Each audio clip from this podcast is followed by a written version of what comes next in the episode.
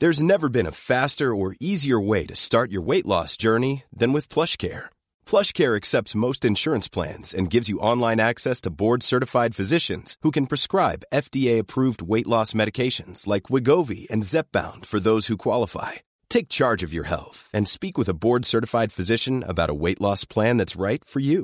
Get started today at plushcare.com slash weight loss. That's plushcare.com slash weight loss. plushcare.com slash.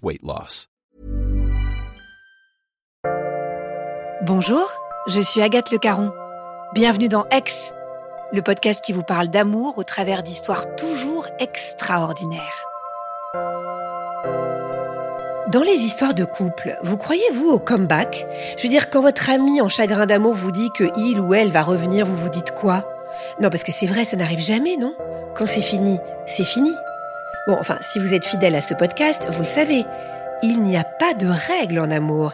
Et cette semaine, c'est Laura qui vous le prouve. Alors si vous aussi, vous voulez nous raconter votre histoire d'amour extraordinaire, envoyez-nous un résumé à podcastx1 à gmail.com.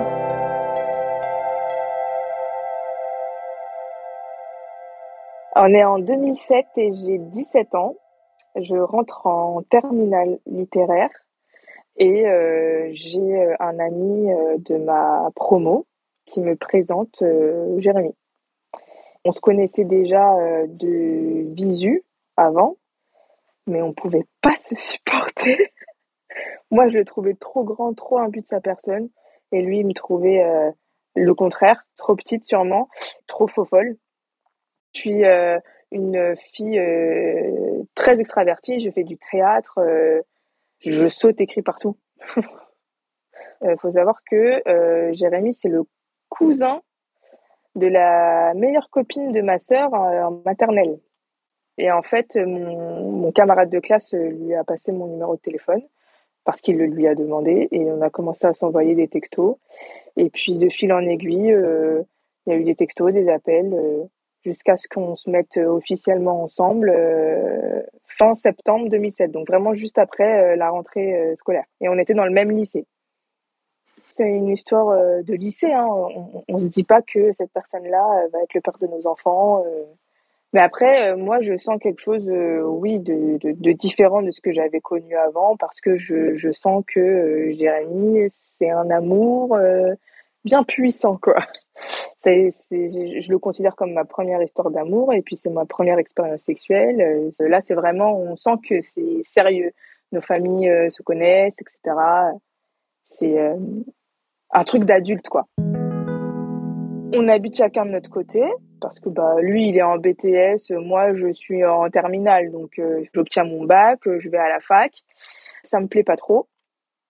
Je fais un an de fac de com, j'arrête et je commence à travailler euh, tout de suite.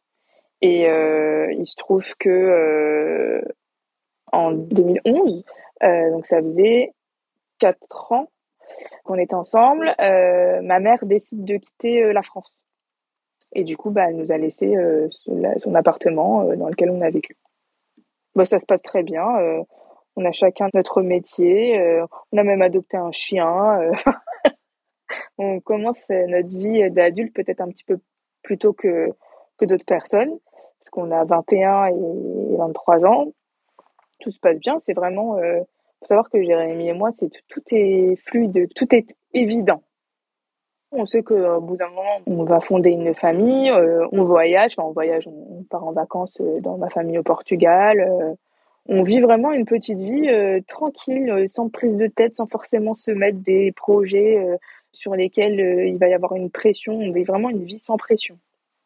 Mais on sait qu'on veut euh, un enfant je suis tombée enceinte en 2012. C'était euh, la continuité, la suite logique, quoi. On est très content. Lui, il a hâte de savoir que c'est une fille, mais ce n'est pas une fille. Moi, j'avais hâte de savoir que c'était un garçon et c'est un garçon. La grossesse, elle a été juste super. Moi, j'ai adoré être enceinte. J'ai vécu euh, mes meilleurs moments en étant enceinte. Je me sentais euh, énorme, mais énormément belle aussi. Donc, euh, si c'était à refaire, je le referais pareil. Toujours une harmonie, toujours ce côté fluide et ce côté évident.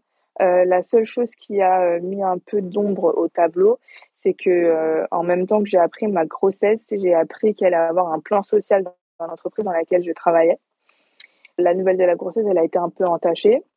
Il se trouve que j'ai accouché deux mois, trois mois après, je perdais mon emploi.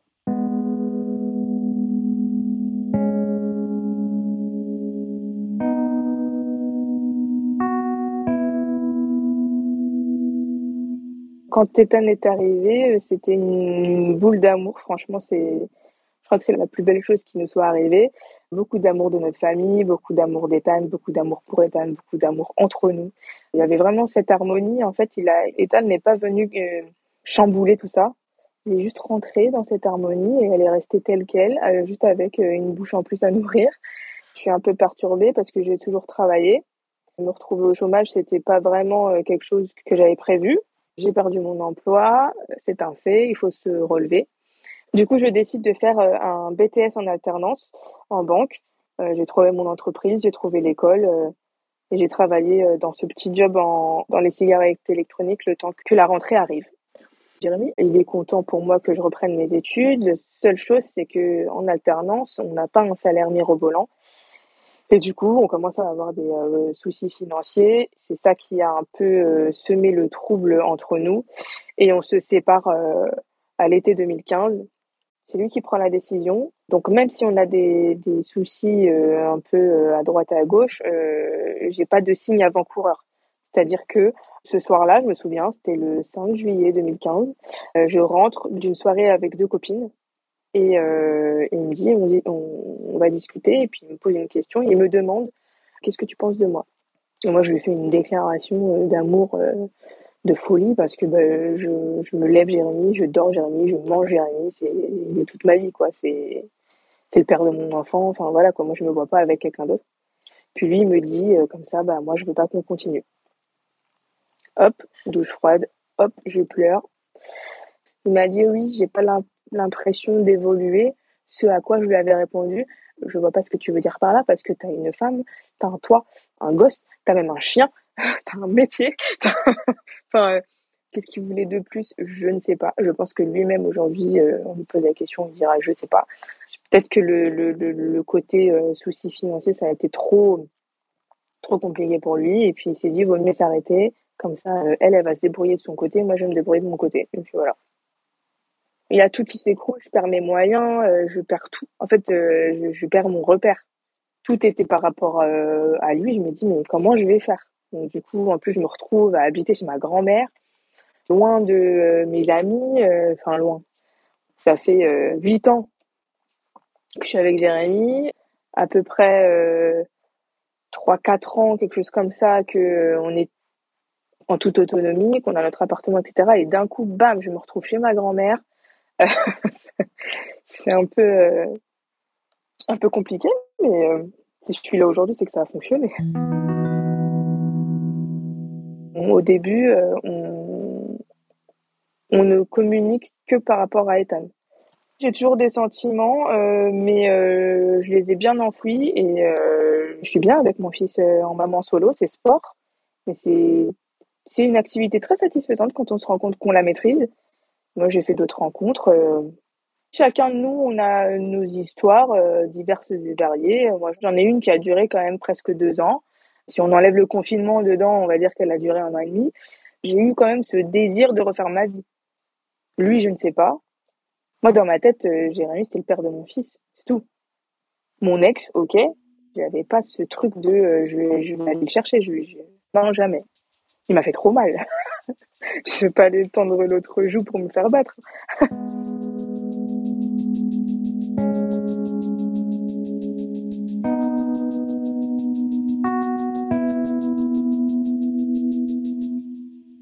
Début 2021, là, je suis en situation de burn-out, très très stressée, euh, beaucoup de travail, euh, du surmenage. Euh, je pense que le Covid aussi a mis son grain de sel là-dedans, plus plein de petites choses qui font que je, me retrouve dans cette situation-là euh, de burn-out. Donc, euh, j'en parle à Jérémy. Ça fait déjà euh, un mois et demi, deux mois que je suis là-dedans. Je lui en parle parce que je sais que ça impacte Ethan. Parce qu'il me pose des questions. Il me dit mais maman pourquoi tu travailles pas Puis il me voit prendre des médicaments. Enfin c'est pas simple donc j'en parle à Jérémy. Il commence à prendre des nouvelles régulièrement. moi je suis pas vraiment demandeuse. Je suis pas quelqu'un qui prend des nouvelles déjà de base. Encore moins de mon ex quoi. Et à un moment, on parle et il me parle de mon copain de l'époque. À cette époque-là, j'ai un copain. Et je lui dis, bah non, on s'est séparés. Et puis, euh... puis là, il y a eu comme un petit déclic chez lui, je sais pas. Plus en plus, il m'a demandé des nouvelles. Plus en plus, il venait savoir comment ça allait, etc. À un moment donné, euh, on parle de nos diverses expériences. Parce que ça fait bientôt six ans qu'on est séparés. Et euh, il me raconte des anecdotes euh, avec une fille en particulier que je trouve euh, l'anecdote ultra débile.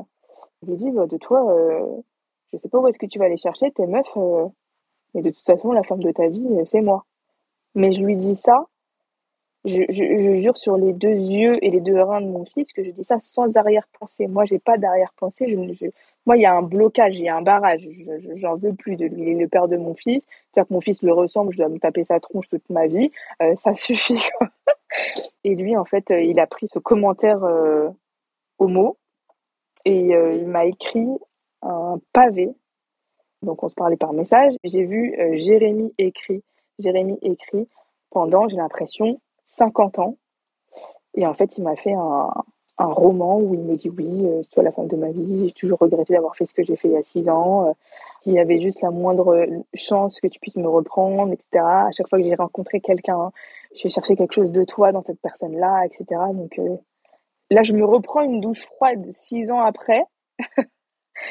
ça m'a beaucoup chamboulé, beaucoup, beaucoup. Je n'ai pas répondu tout de suite parce que je ne savais pas quoi répondre, mais ça m'a perturbé. Je pense que inconsciemment, même je pense pas, je suis sûre, je, je, je l'ai toujours aimé et je sais que je l'aimerai toute ma vie. Mais c'est peut-être mon ego ou ma fierté, jamais je serais retournée le chercher. Alors moi, je me dis, ok, il a porté ses billes, mais il y a un élément euh, qui est très important pour moi, c'est le bien-être de mon fils. C'est-à-dire que quand on s'est séparés il y a six ans, il avait deux ans et demi, il s'en souvient pas. Lui, depuis, sa vie, elle est complètement harmonieuse. Il vit avec ses parents séparés. Il n'y a aucun cheveu qui dépasse. Tout va très bien. Et si Jérémy décide de revenir dans nos vies maintenant, et que euh, lui prend un truc et puis il redécide de repartir, là, c'est un peu plus compliqué parce qu'il est un à 8 ans et qu'il s'en souviendra et que ça risque de le perturber et que je ne vais pas me lancer dans un truc comme ça. Ma priorité, ça reste quand même mon fils. Donc, j'ai, je lui ai beaucoup parlé de ça. Même avec mes amis, quand on en parlait, moi je leur disais, moi je flippe, j'ai peur. Et j'ai même pas peur pour moi, j'ai peur pour mon fils. Quand j'écoute mon cœur, ça me touche. Et puis euh, les choses sont à peu près bien faites, puisque comme j'étais en, burn-out à ce moment-là, euh, j'étais suivie par une psy, et forcément je lui en parle. Et donc du coup, on a travaillé sur euh, la rancœur que j'avais par rapport à Jérémy, par rapport à la séparation, par rapport à l'histoire. Et euh, il fallait que, cette rancœur disparaisse pour que, pour que je puisse être clean, quoi. Et du coup, on a travaillé là-dessus. Je pense pas qu'elle ait disparu en totalité. Il y a toujours, il y aura toujours une part de moi qui va penser à ce qu'il m'a fait en 2015. Euh, mais euh, j'ai, ouvert les portes et lui, euh, bah, il a ramé, il a ramé, il a ramé. à un moment donné, je reçois un message comme quoi je vais recevoir un colis. Sauf que j'ai rien commandé. Et en fait, il m'a envoyé un petit ours gris, qui est sa couleur préférée, avec une rose éternelle rouge, avec un petit mot qui dit tu seras à jamais ma moitié, quoi. Donc là, je, je, je, je, je reçois ça, je j'ai pas trop de réaction. Il y avait ma sœur qui était avec moi ce jour-là parce qu'elle est venue bah, un peu s'occuper de moi, parce que je ne sortais pas trop de ma grotte euh, vu que j'étais en burn-out.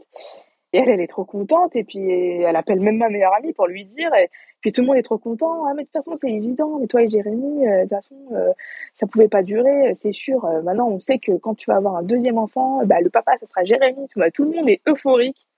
Et moi, je suis là, je regarde. suis un peu décontenancée. Je lui dis merci et puis on, parle. Il me dit clairement, je, je, je, te veux dans ma vie, tu es la femme de ma vie et, voilà. Et puis je, ferai tout ce qu'il faut pour pour te, reconquérir. Et, euh, et si je reviens c'est pas pour rien. C'est à dire que je reviens on fait les choses bien et tout et je veux voir ton père. Mais pardon tu veux voir mon père? Mais tu veux, tu veux dire quoi mon père? Il m'a demandé une fois, euh, bah, c'était sur un week-end où il, où il gardait euh, Ethan, il est venu me le ramener. Et il me dit euh, dis à ton père de venir. du coup, mon père vient. Et il me dit euh, oh, qu'est-ce que tu me veux? Dis bah, moi je te veux rien, en fait c'est Jérémy qui veut te parler. Et il s'assoit devant mon père, les yeux dans les yeux, et il lui dit écoutez, j'ai fait une grosse erreur il y a six ans. C'est la pire erreur de ma vie, c'est d'avoir quitté Laura. Et euh, aujourd'hui, euh, si elle me donne la chance euh, de pouvoir revenir dans sa vie, je, compte faire les choses comme il faut. Et je voudrais m'excuser auprès de vous parce que je sais que ça vous a fait du mal aussi. Désolée parce que quand je parle de ça, j'ai la boule à la gorge. Et voilà, et en fait, je les ai regardés parler. Moi, je disais rien, j'avais juste les yeux qui commençaient à se remplir de larmes. Et je me suis dit, bon, au pire, qu'est-ce qui peut m'arriver de pire? Qui repartent, je l'ai déjà fait une fois. je me suis relevée.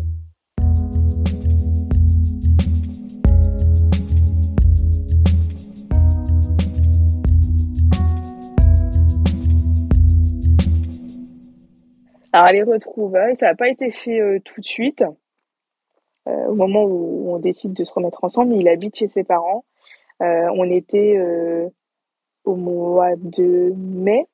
Et je lui ai dit, euh, on va faire ça petit à petit. Moi, ça fait six ans que je suis toute seule, cinq ans presque que je suis dans cet appartement et où j'ai mes repères, où Ethan a ses repères. C'est vraiment l'appartement d'une mère célibataire. On va y aller doucement, quoi. On se donne jusqu'à la rentrée. On se dit, septembre, c'est bon. Au début, il venait les week-ends, un peu quand il était en télétravail. À Ethan, euh, on lui explique, on lui dit écoute, papa et maman, ils vont se remettre ensemble, euh, on va redevenir une famille. Euh. Au début, il l'a un peu mal pris. Il s'est enfermé dans sa chambre. On va le voir. Et en fait, quand on lui a dit on va redevenir une famille, papa va venir habiter ici, comme son père habitait chez ses parents, pour lui, ça voulait dire qu'il verrait plus ses grands-parents, qu'il verrait plus leur chien, qu'il verrait plus personne. Et en fait, on lui a expliqué non, mais pas du tout. Donc dès qu'il a compris que ça voulait pas dire qu'il mettait de côté ses grands-parents, c'était bon. Euh, sa nouvelle passion, c'était de faire des câlins de famille, euh, de qu'on joue ensemble tous les trois, etc. C'est un peu compliqué au début, mais euh, au final, c'est tellement évident que ça se passe très bien en fait. Que ce soit sexuellement ou que ce soit dans la vie de tous les jours, il n'y a pas à se réhabituer parce qu'en fait, en six ans, on a peut-être évolué, mais on n'a pas foncièrement changé. On est pareil. Il n'y a pas de, de, manie à se rappeler. Non, on est pareil. Et tout est tellement évident que tout est fluide. Et les choses sont très bien faites parce que euh, se trouve que cet été, euh, donc on se retrouve pour de vrai. Ethan part en colonie de vacances et euh, pendant qu'il part en colonie de vacances, moi je me fais hospitaliser, on me diagnostique une sclérose en plaques. Et du coup, là, le diagnostic tombe. Moi, je regarde Jérémy, je pleure. Je dis, bah, si tu veux partir, tu pars. Hein. Parce qu'il euh, se remet avec moi. On lui trouve une maladie qui est très chiante quand même, qui est grave. Et il me dit, mais jamais de la vie, je te quitte, en fait. C'est non. On va affronter ça euh, ensemble. Il se remet avec moi, je tombe malade, et il est toujours là. Je me dis, c'est bon, hein. c'est bon, il est, il est là, il partira plus. Au quotidien, au début, c'était. Euh, bah, c'est toujours le cas, j'ai une vision trouble, donc c'est très compliqué. Euh, je fatigue vite des yeux, etc. Mais c'est vrai qu'au début, avant que je me fasse hospitaliser, en fait, j'avais une, une perte de force sur ma jambe droite, donc je boitais tout le temps. Tout le temps fatiguée, et puis on savait, on savait pas ce que c'était, puis je suis un peu allée au culot euh, au CHU euh, de la Pité-Salpêtrière et puis on m'a on m'a diagnostiqué ça. Mais au quotidien, euh, ça va, elle est pas trop présente. Et puis moi, je suis quelqu'un d'ultra positif. Et je pense que ça fait 80% euh, du boulot. Je me dis, elle est là, la sclérose en plaques. Ok. Mais c'est pas moi qui ai la sclérose en plaques, c'est elle qui m'a et bonne chance à elle. On n'en parle pas forcément. Si on en parle, souvent on fait des blagues. Genre Jérémy va me dire, oh là là, toi, quand tu auras 80 ans, tu seras en fauteuil, moi je vais te prendre, je vais te pousser et tout. Enfin, c'est plus euh, sur le ton de la rigolade. Et quand il y a des jours un peu sans, bah, euh, me laisse tranquille. Et puis euh, voilà, parce que c'est euh, un des gros symptômes, c'est la fatigue. Et il y a des jours où je suis vraiment fatiguée. Mais sinon, ça va, j'ai fait, j'ai commencé mon traitement de fond et il, est là, il est présent. et puis, comme je l'ai dit là, je pense que mon mental joue beaucoup là-dessus. Pour l'instant, je touche du bois, j'espère que ça va fonctionner comme ça pendant très longtemps. Mais ça reste quand même une maladie où elle empire avec le temps et du coup, Enfin, faut avoir les épaules solides à, un moment donné, ou même, euh, il se peut que dans 3-4 mois, euh, je me réveille, je bouge plus. Il euh, faut pouvoir se dire que si ça arrive, je suis là, quoi. Si tu peux pas, bah, c'est pas grave. Ça fait déjà 6 ans que je suis toute seule, ça va pas me. J'ai mon père, j'ai ma grand-mère, j'ai mon fils. Je, je n'ai pas peur d'avoir à, affronter cette maladie toute seule. Mais il se trouve que lui, il se dit qu'il a les épaules. Donc, donc voilà, il est là.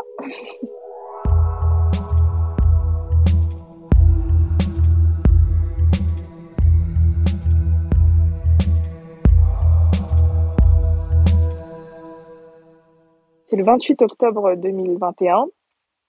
Donc on est sur un jour euh, sans. Vraiment.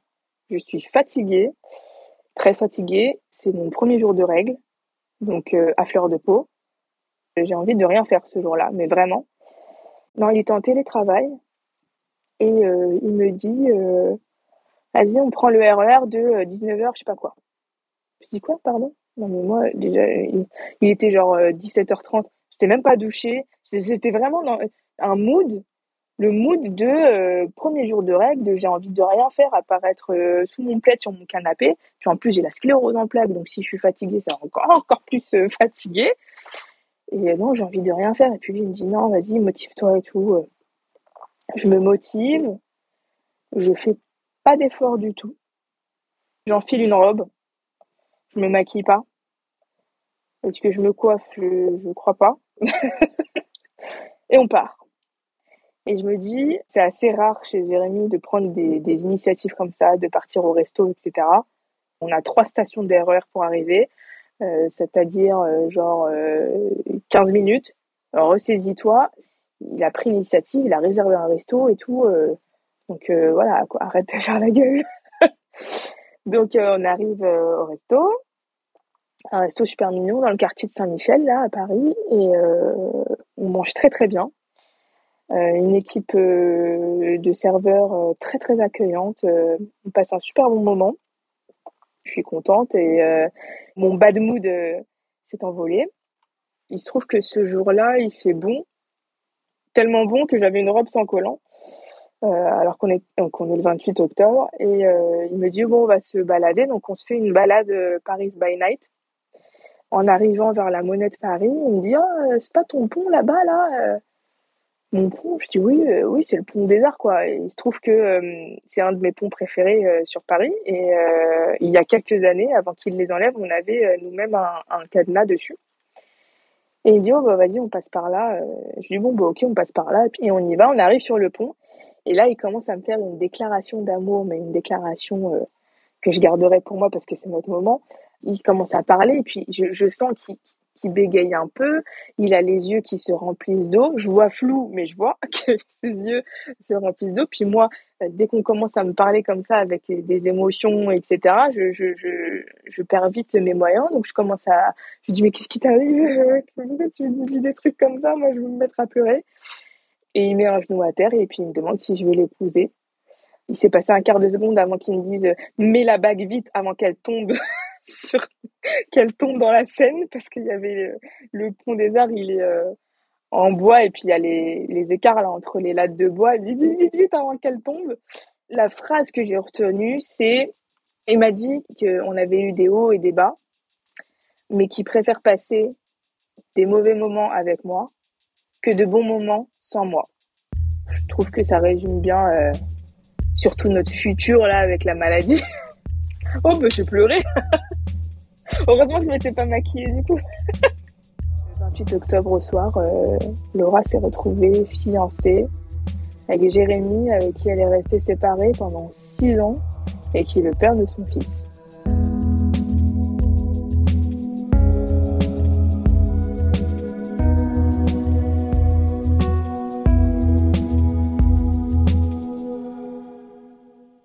On en avait parlé, il avait dit qu'il allait le faire. Moi, je pensais que ça allait euh, se passer à Noël en famille. Mais pas du tout euh, ce jour-là, euh, pas du tout comme ça que nous. Non, franchement, c'était parfait. Et puis la veille, il était rentré tard. Je lui dis mais tu fais quoi Qu'est-ce que tu fous Il me dit j'ai des problèmes de train. Donc il a des problèmes de train, il a, il a eu du mal à rentrer, et puis il rentre tard, et puis moi je me pose pas plus de questions. Et en fait, il m'a avoué que bah, la veille, il était avec mon père, ils sont partis se boire une bière, et il lui a demandé ma main. Non mais qui fait ça en 2021, en fait? Et après, euh, bon moi je suis très euh, active sur les réseaux sociaux, donc je l'avais pas encore euh, annoncé sur mes réseaux, parce que j'attendais bah, d'annoncer au noyau au noyau dur, quoi, la famille proche, ma grand-mère, etc. Et après, je l'ai annoncé sur les réseaux sociaux. Et puis là, encore une autre boule d'amour, boule de stress de ah, c'est pour quand, c'est pour quand, c'est pour quand? Et j'ai dit à tout le monde, laissez-moi profiter d'être fiancée, laissez-moi euh, finir l'année, parce qu'au mois d'octobre, on va pas se marier en 2022. Hein. Laissez-nous un peu voyager en 2022 si le Covid nous le permet. Et puis, ça sera pour printemps 2023 on aimerait se marier dans la ville dans laquelle on habite, dans le Val-de-Marne, mais on, sait qu'on peut se marier aussi dans la ville dans laquelle ses parents habitent. Alors, sachant que c'est la ville dans laquelle on s'est connu et que toute notre histoire euh, a commencé. Il faut savoir que Ethan, c'est pas euh, quelqu'un qui exprime beaucoup ses émotions. Donc, on lui a dit, papa et maman vont se marier. Il a dit, D'accord. C'est juste qu'il ne faudra pas que je m'endorme à l'église. Voilà la réaction de mon fils. Concernant Jérémy, j'aurais toujours ce petit truc qui me dit Ouais, il peut partir, il peut partir, il peut partir. Mais en fait, c'est tellement évident, normal. Genre, euh, Laura et Jérémy ensemble, euh, c'est juste. Euh, c'est une évidence pour nous, c'est aussi une évidence pour tout le monde. Donc, la confiance, il suffit de baisser les armes un petit peu et ça arrive. Hein faut juste se faire confiance et ça va tout seul. Même on a, l'impression qu'on s'est jamais quitté en fait. Même quand je vais dans sa famille ou quand lui va dans la mienne, tout le monde est trop content de retrouver Jérémy. On dirait qu'ils ont retrouvé euh, le neveu cousin euh, qu'ils avaient perdu euh, depuis six ans et qu'ils attendaient qu'une chose, c'était de le retrouver. Donc la confiance, elle vient avec tout ça aussi. On se rend compte que tout le monde est trop content, tout le monde trouve ça évident. Si tout le monde trouve ça évident, pourquoi moi je le trouverais pas évident? Ça glisse, ça va tout seul.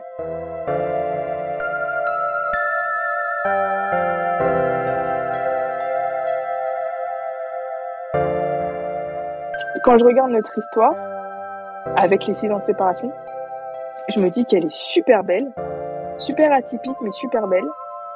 On s'est sûrement quitté pour mieux se retrouver. Donc si les gens se disent ouais, on se quitte pour mieux se retrouver, dites-le vous. Et c'est pas une question de temps. Parce que là, six ans, euh, on avait chacun le temps euh, de faire d'autres gosses. Mais non. C'est pas une question de temps. Si, les gens doivent se retrouver dix ans après, cinq mois après, trois jours après, c'est les éléments qui font que, et il faut laisser parce que il faut pas prendre le risque de passer à côté des choses. J'allais pas prendre le risque de passer à côté de mon mariage quand même.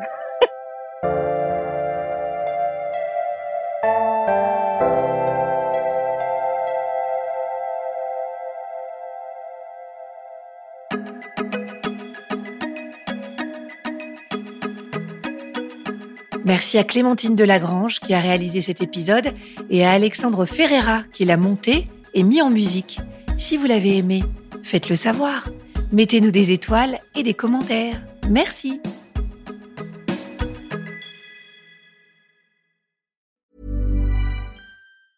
Ever catch yourself eating the same flavorless dinner three days in a row? Dreaming of something better? Well, HelloFresh is your guilt-free dream come true, baby. It's me, Kiki Palmer. Let's wake up those taste buds with hot, juicy pecan-crusted chicken or garlic butter shrimp scampi. Mm. Hello Fresh. Stop dreaming of all the delicious possibilities and dig in at HelloFresh.com. Let's get this dinner party started.